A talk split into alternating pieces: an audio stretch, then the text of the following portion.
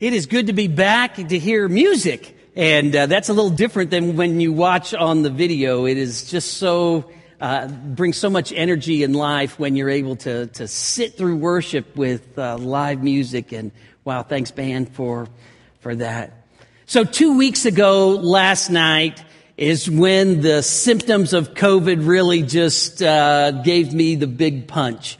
I uh, started to have fever and chills and ached and just felt absolutely uh, horrible. And I was up in my room by myself, and uh, Julie decided she was sleeping on the couch that night. And uh, so she was downstairs, and as I was laying on my bed, I just clicked over on my Spotify list and began to listen to a, a Christian group called Selah, and they do some contemporary Christian and some hymns and those kinds of things. And they played a, a little song that I sang when I was in the very young in the primaries at church. And the words are very simple. It's just a little prayer. Into my heart, into my heart, come into my heart, Lord Jesus. Come in today. Come in to stay. Come into my heart, Lord Jesus. And something about while I was laying on my bed shivering, and hearing that, the presence of God just began to move and work and show up in my life.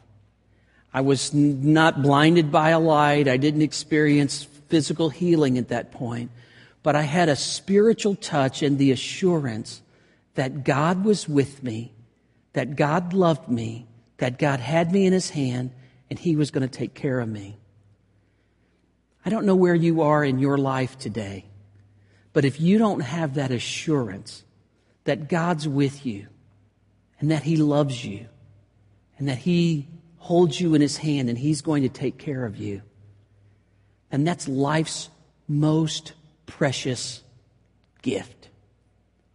And as you seemingly cruise through life and you feel well and your bills are paid and your, your stomach is, is not hungry but filled with food and you can pull out your plastic or pull, pull out cash out of your wallet, sometimes uh, we miss the one clear fact that we need God.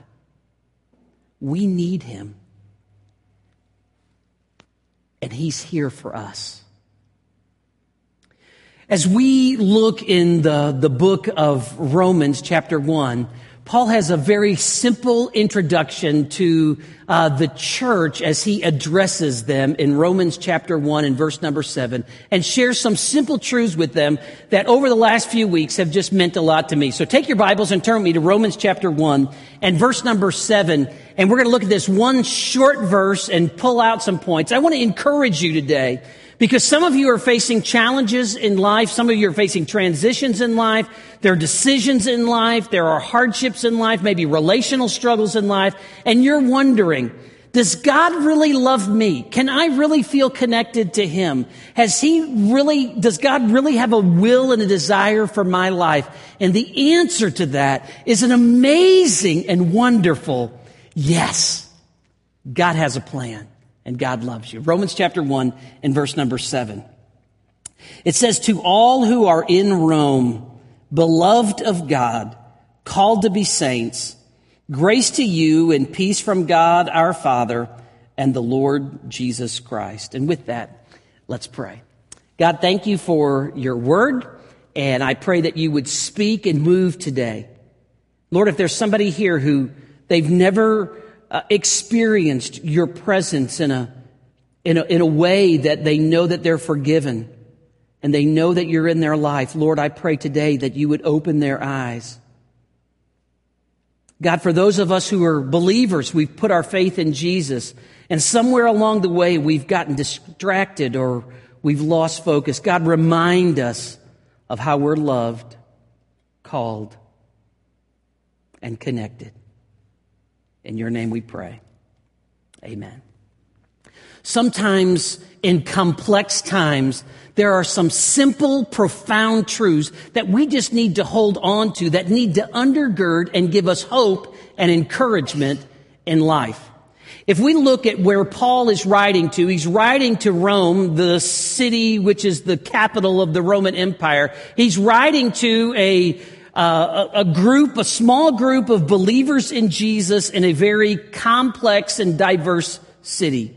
It is a city that is filled with emperor worship. It is a city that is filled with idolatry and immorality and all kinds of, of different views, all kinds of different desires. There is the, the sense that everything that we can see in the United States, we could see in ancient Rome. And Paul, as he addresses them, begins with an opening of six verses, and he mentions the gospel of Jesus Christ and focuses on that. Paul had never been to this church and he had never met these believers. So he wants to make sure that they understand he is an apostle called by God, and the prophets have talked about Jesus, and his ministry and message is all about Jesus, and the only hope for our life is Jesus. And then he says, to all of those of you who are in Rome, you beloved of God, called to be saints, grace and peace to you from God our Father and the Lord Jesus Christ. We live in a very complex world right now, a divisive world right now, a challenging world right now. We have seen that over the last few weeks, there have been hundreds of thousands of people who have been infected with COVID and have faced the physical challenges of that. Millions of people have lost their jobs. We have seen the economic uh, uncertainty all around us over the last uh, few months. Now it looks like things are getting better, but we just never know what's around the next corner.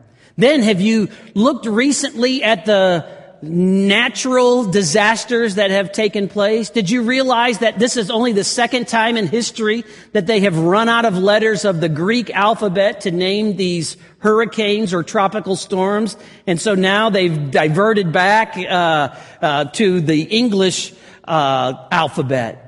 Second time.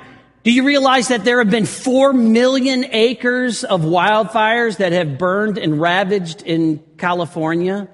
And if you haven't noticed on TV or uh, through any advertisements that this is an election year, and people have a few different opinions about that.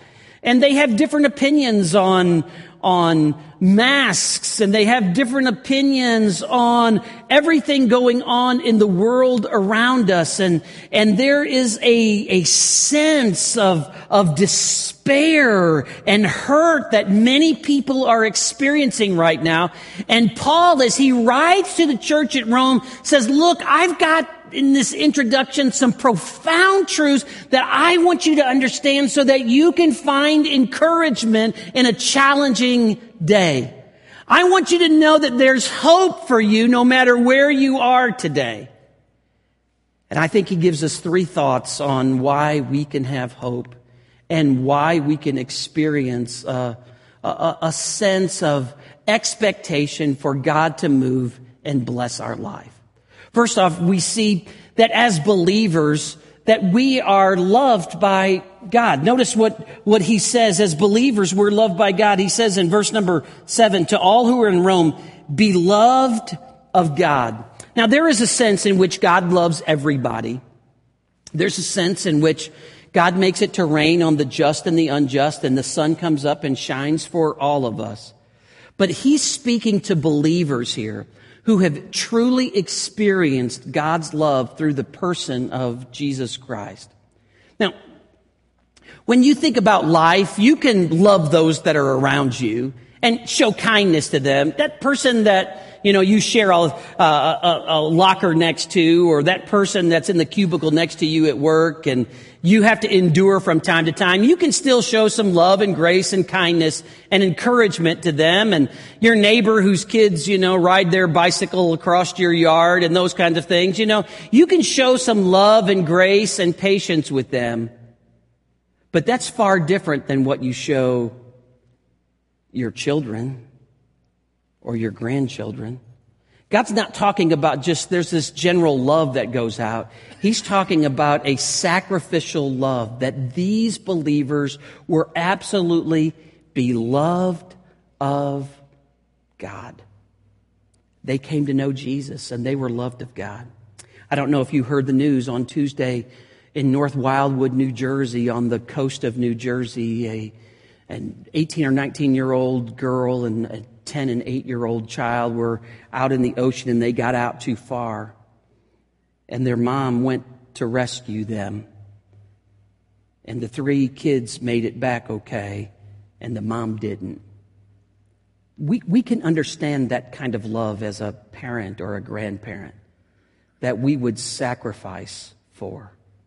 And here the picture is is that God loved us so much that he would make us one of his beloved and would ultimately send his son for us. How do we know that we're loved of God? Well, he gives us the, the truth of it back up in, in Romans chapter 1 and verse number 2. He says that he talks about the gospel of God, which he promised beforehand through the prophets. God's love is revealed to us through the scriptures. God's love through the prophets. What did the prophets say? There's a Messiah coming who's going to take away the sin of the world. There's hope for a world that is separated from God because of the things that they have thought and said and done. There can be forgiveness for a world that has a, a separation between them and God, and it's found in the person of Jesus. That was the message of the prophets. So that in Jeremiah 31, 3, the prophets would say that God has loved you with an everlasting love.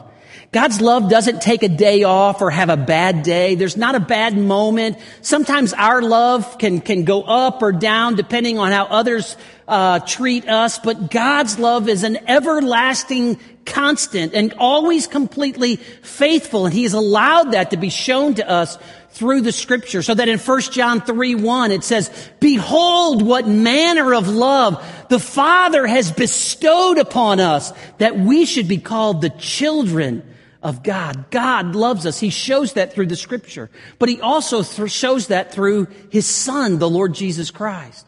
Now notice with me in verse number two, he says he promised before through the holy prophets and the scriptures concerning his son, Jesus Christ. God's love is revealed through the son. Now, if you have your Bibles, flip over just a couple of pages to Romans chapter 5 and verse number 6. Because some people think, you know what? God loves me because I'm a lovable person. I mean, how could God resist this? I mean, I'm smart, I've got money, I've got intelligence, I, I've got abilities. Uh, doesn't, doesn't God, shouldn't He love somebody like me? Well, let's look at how the Bible really pictures you. Let's look at what the Bible says because we always want to look at us at our best. And God sees us in our reality. And so in Romans chapter 5 and verse number 6, it says this, For when we were still without strength, in due time Christ died for the ungodly. For scarcely for a righteous man will one die, yet perhaps for a good man someone would even dare to die. But God demonstrates his own love toward us in that while we were still sinners, Christ died for us. Now there's three descriptions that are given to, uh, about us in this passage. It says that when we were out without strength, Christ died for the ungodly. And then it says, every once in a while, someone might give their life for a good man, but then he turns around and says, but God demonstrated his love toward us in that while we were sinners, Christ died for us. So here's the picture. Instead of looking at myself and thinking, man, God really gets a bargain when he gets me. God really gets somebody fantastic when he gets me. The truth of the matter is, is the Bible says that we're separated from God and without strength to get to him that we are ungodly, that there is nothing in us that inclines us to turn toward God, and that we are sinners and we would rather do what we want than what God wants. But here's what the Bible says. That when we were at our worst, it says God demonstrated or bestowed his love upon us. That while we were sinners, Christ died for us. The truth of the matter is, is that all of us are separated from a holy and perfect God because none of us are holy or perfect. Matter of fact, if, if you looked at your life and, and you thought, you know, I'm not really that bad of a person, and, and only three times a day did you think something or say something or do something that, that you really thought was that bad. You know, over a, th- over a year, that would be over a thousand things that you've done wrong. Over your lifetime, that may be 50, 60, 70,000 things that you have done wrong. And if you would take all of those 70,000 things that you've done wrong, and let me just tell you, first off, for many of you, three times a day just to lose your sense of patience or to say something wrong or to have a bad thought. I mean, three times a day, that, that, if you're awake for 16 hours, that's, that's like I only go four or five hours that only do one thing. For, for most people, that's just not reality. But the picture is over a year and over a lifetime, we have done so many things that have disqualified from us from a perfect heaven. But this is what God did. God sent Jesus, his son, who lived a perfect life, never did anything wrong, and he died on the cross to take the punishment for our sin. And he rose again from the dead. He took our punishment and now he offers us the free gift of eternal life. So that when we're at our worst, God sent his best so that we could experience his salvation. Simple, profound, eternal truths. Then look with me in Romans chapter 5 and verse number 5 if you're still in Romans 5. Because in Romans 5 5, it tells us that the love of God is poured out into our hearts through the Holy Spirit whom God has revealed to us. So God not only shows his love through the scripture and through the son, but God's spirit at the moment of salvation comes into our life so that we know God's spirit lives in me. I'm never alone. I can experience peace. I know God's presence is in my life. He'll never leave me nor forsake me. No matter what's going wrong in life, God is with me. God is in me. God holds me. God has his hand not even on me, but God's spirit is in me. So can I ask you today, have you experienced his love? Do you know that God loves you? Your response to that is because God first loved us, we love him. Our response is once we've received this love, then we want to love him and worship him back. As believers, we're loved by God. Secondly, we find in this passage in Romans chapter 1 and verse number 7, we are beloved of God. And then it says that we are called to be saints. So as believers, we are called to holiness. Holiness. And as we think about the call to holiness, it's very interesting the way this verse is laid out. Because if you look carefully at Romans chapter 1 and, and verse number 7, notice there what it says, because it uses two words called to be saints. But if you notice those two words, notice they are both in italics. They are in italics because they have been added into the English. They're not in the Greek They've been added to the English to help us to understand. But the picture is beloved of God, called saints. Now there's a lot of confusion on what a saint is, especially in our world, because we think that, that a saint is somebody who dies, and then if they lived a good enough and honorable enough life, then we would look at them and, and the Roman Catholic Church would take a, a, a vote on them whether that man or woman would deserve sainthood. And that's not what the picture of scripture is at all. The picture of the Bible is, is that those who have come to know Jesus Christ as their Savior and have been forgiven of sin are saints. So there's only two kinds of people in the world. Listen, there's only two kinds of people in the whole wide world. There are those who are sinners, who are separated from God because their sin has never been forgiven. And there are those who are saints. These folks have sinned too. They've messed up. They're not perfect. But the difference is between a sinner and a saint is the Savior, Jesus Christ. The difference is, is a sinner is one who still carries the weight of his sin. And a saint, one who's trusted Jesus Christ, is one who's turned to the Lord and said, Lord Jesus, I know I've sinned. I believe you died on the cross to take the punishment for my sin and rose again. Jesus, forgive me. Come into my life. Have you made that decision? See, that is the foundation of understanding everything about our walk with God. It is knowing that Jesus, when he died on the cross, took my penalty, took my punish, punishment, and he rose from the dead. And he takes everything that I've ever done wrong and he wipes it away. Could you imagine if you would take the the record of every thought, every word, every action, every wrong attitude that you've ever had, and you would be able to, to run your mouse across that and, and highlight it all, and then hit cut and watch it all go away. You would hit, be able to hit cut as a believer. And then you take it to the cross and you hit paste. And all of the things I've ever done wrong are taken off of me and put on Jesus at the cross.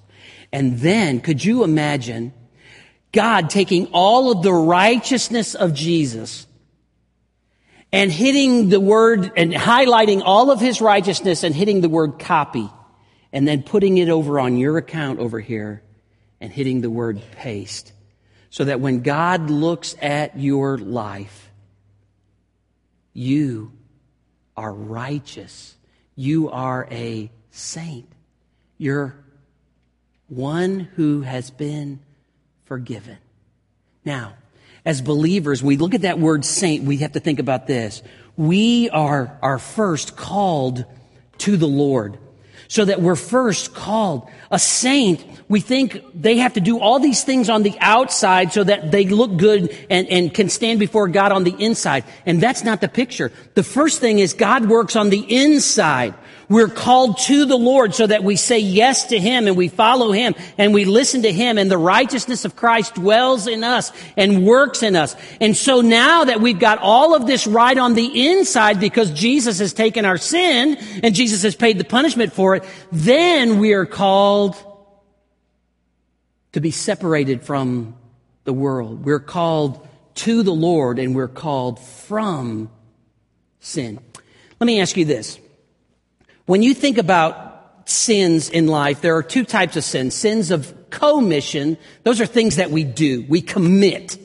Sins that we commit. And then there are things called sins of omission. Those are things that we omit in our life, that we should be doing.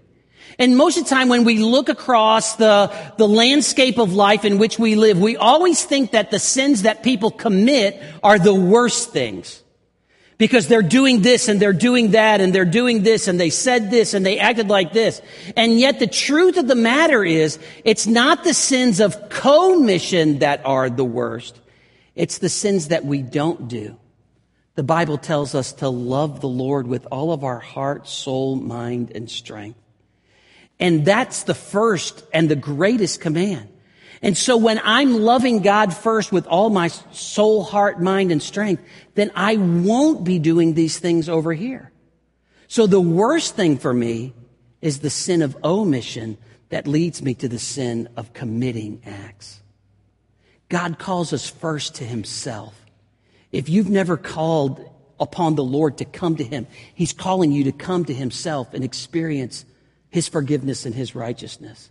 And then he calls you to say, look, don't get stuck in the world's mold. Instead, come and say yes daily and say no to sin. As believers, we're called to holiness. Thirdly, we see in this passage as believers, we're not only loved and we're not only called, but we're connected to the Father and the Son. We're connected to the Father and the Son. He says that they're, that, that is, he writes them, he says, you are beloved. You are called saints. And then he talks about grace and peace. He says, grace to you and peace from God our Father and the Lord Jesus Christ. At the moment of salvation, the Holy Spirit comes to live in us. But we are connected to the Father and the Son through this giving of grace and peace.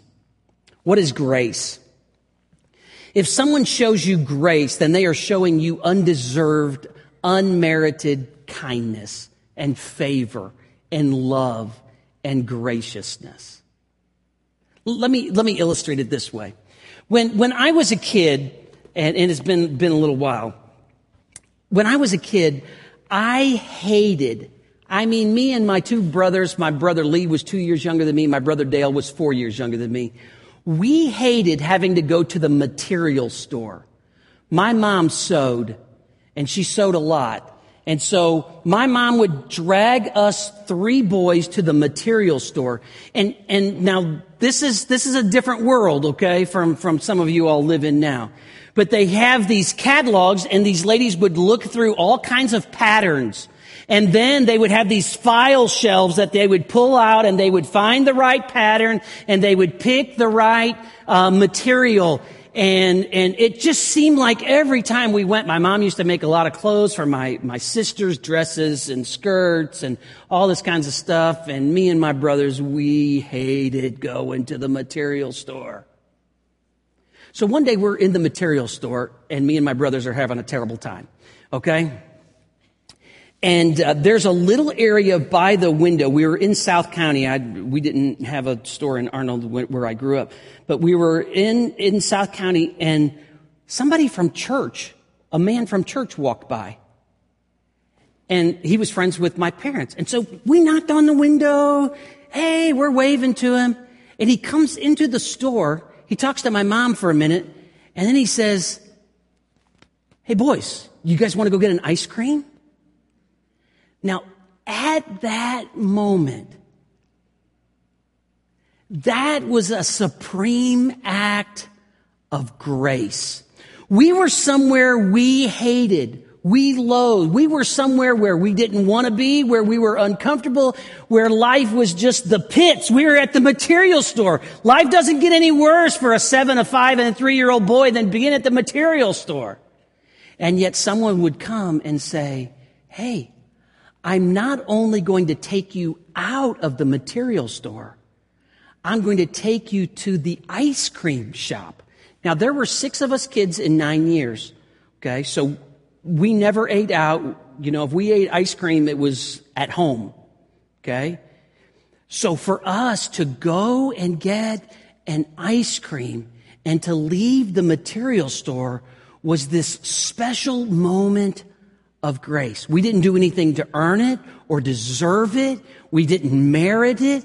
But what someone did was they rescued us and they brought us somewhere awesome and wonderful. I mean, what seven, five, and three year old doesn't want to go get an ice cream? Here the picture is for us of grace. That God would see us in our sinfulness and he would say, Look, I'm not only going to rescue you out of that, but I'm going to pour out blessings upon your life, not just for a few moments, but for all eternity. You can't earn it or deserve it. You simply have to receive it. As a seven and a five and three year old, we didn't have wallets in our pocket. We couldn't pay. We couldn't tip. We were just along for the ride, receiving grace. And God says, if you turn to Jesus, you can experience grace. And along with grace, he says peace. Peace can mean two different things. First off, there is peace with God. That means that my relationship is right with him. In Romans 5 1, we've looked in Romans 5, but in Romans 5 1 says, Therefore, being justified by faith, we have peace with God through our Lord Jesus Christ. In other words, because we believe that Jesus died on the cross for us and rose again, and we've received his gift of forgiveness, now we can stand before God because our punishment has been paid and the righteousness of Jesus has been put on our account. We can stand in right standing with God. That's peace, right standing. But there's another essential aspect of peace, and that is a sense of tranquility and serenity and calmness when we face the trials and storms of life. Here he says grace and peace. May the tranquility and serenity and the calmness and the assurance of God the Father and God the Son be with you. Jesus when he was in the disciple, with the disciples in the boat and they saw the wind and the waves were around them and they were afraid and Jesus proclaimed, peace, be still. And sometimes he calms the storms around us. And sometimes through the storms, he just calms us with a peace that Philippians 4 describes as a peace that passes our own understanding. We can't even describe or ascertain how to share and show a peace that God can bring us on the inside when it looks like life is falling apart. So let me ask you today do you know that you've been loved and are loved by God? Are you experiencing and walking in His love? Are you connected to Him? Experiencing His grace and His peace in your life. If you're not, then today is the day for you. Because God doesn't want you to live without knowing that you're forgiven, that you're loved, that you can experience His undeserved kindness and peace that passes understanding. If you're a believer today, sometimes we can get distracted and lost in all of the, the, the pullings of life. All of the distractions of life pull our attention. And God may be speaking to some of you today and saying, look, it's time to stop for a moment. It's time to pause for a moment and be reminded of what my word says about you. But if you don't know Jesus today and you're not certain that if you died you'd go to heaven, then today, the Bible says in 2 Corinthians 6 2, now is the appointed time. Today can be that day of salvation for you. And this is, this is what you need to do. If you don't know if Christ is in your life right now, if, if you would pray a prayer, something like this, and you're not praying to me and you're not joining the church, but in your heart, if you would say, Lord, I know I've sinned. I've thought things and said things and done things. I've messed up. But God, I believe Jesus died on the cross for my sin and rose again. Lord, I'm sorry for my sin. Jesus, forgive me. Come into my life. If you would make that decision. Open that invitation. The Bible says he'll come in. Would you bow your head and close your eyes with me? And I want to ask you today if you're a believer here today and you've just lost track, you've, you've just grown cold in your love for God, God's speaking to you today. He can't do anything more than He's already done for you through Christ. But he's speaking through you through the Holy Spirit and saying, But I'm going to call you one more time to me. Turn to me. Focus on me. Swim deep in the depths of my love. Maybe there's something you need to turn from. There's sins that you need to turn from, to turn to Him, to, to get that first love reignited. I pray today you do it. For those of you who don't know, that Jesus is in your life, in this still moment, would you say just to the Lord, you're not praying to me, but would you just pray this to the Lord? Say, Dear Lord, I know I've, I've sinned. I've thought things, said things, done things that have displeased you, and I am sorry. And I believe Jesus died on the cross for my sin and rose again. Jesus, come into my life. Forgive me. Come into my life forever. If that's where you are today and you say, man, I, I made that decision to say yes to Jesus today. I'm not going to embarrass you, make you walk forward, do anything. But as I'm out in the foyer or Pastor Jerry's out in the foyer and you walk by, would you just say, hey, I, I prayed that prayer or I'd like to talk to you about that?